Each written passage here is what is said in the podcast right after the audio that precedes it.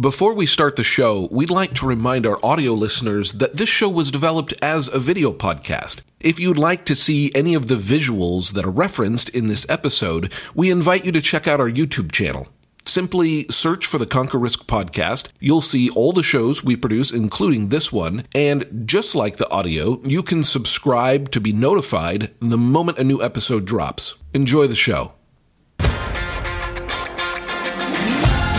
From Research by Potomac and the Conquer Risk podcast, this is Who Charted.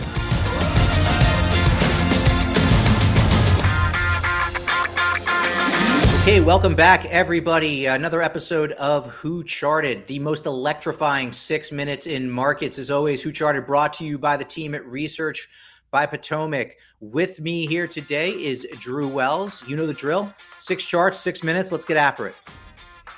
All right, big move in the S&P 500 last week. Uh, we have the percentage of stocks above the 10 and 20 day moving averages. So breadth is really important whenever whenever we see a big move in the S&P uh, we want to make sure that that's confirmed by an increasing number of stocks and not just driven by uh, the handful of the index heavyweights in there. So, uh, both printing 10 uh, day and 20 day uh, moving average levels above the 80% level. So, really strong breadth coming off of uh, the lows right there in March. the S&P is above its 20 day moving average and 10 day moving average, obviously, but take a look at how those lows have been kind of rising throughout February and into March. You know, getting an idea that you know, some stocks could be losing their downside momentum. If the index is going to build a leg to uh, to reverse course and drive higher, it's the goodest place as any.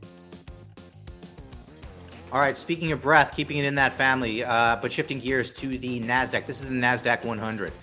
Four days in a row yesterday, uh, last week, uh, saw the Nasdaq 100 have advancers as a percentage of advancers plus decliners click in at over 80 percent.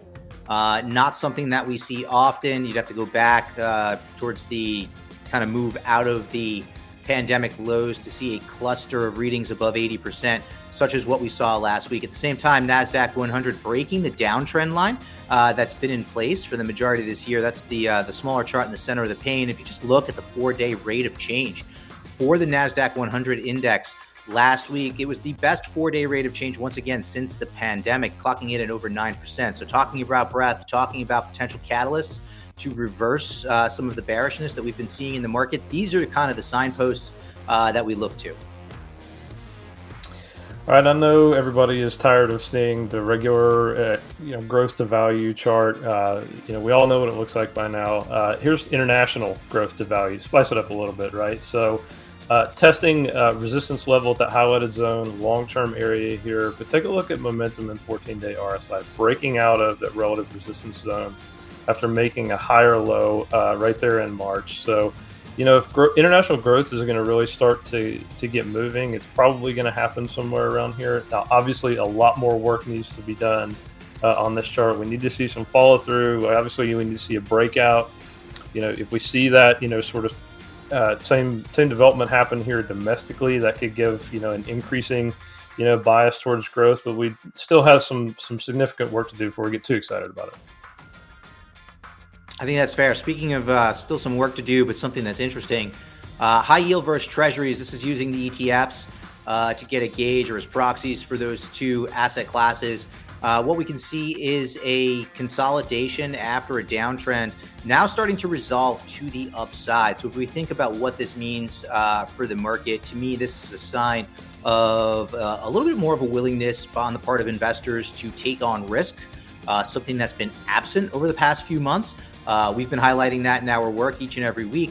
But uh, you know, we want to sit up and take notice when high yield treasuries break out of a consolidation, uh, high yield bonds rather break out of a consolidation relative to treasuries, especially as it plays out, uh, you know, on the heels of a strong rally last week for the equity markets, led by uh, the Nasdaq with that increasing breadth. So we're going to keep watching that one. All right, metals and mining. This is one of the most popular uh, inflation-related equity themes, right? So gone nowhere for uh, you know almost uh, almost a year there. Broke out in the early part of this year, retested that $48 uh, breakout level above a rising 50 day moving average, and just totally ripped to the upside.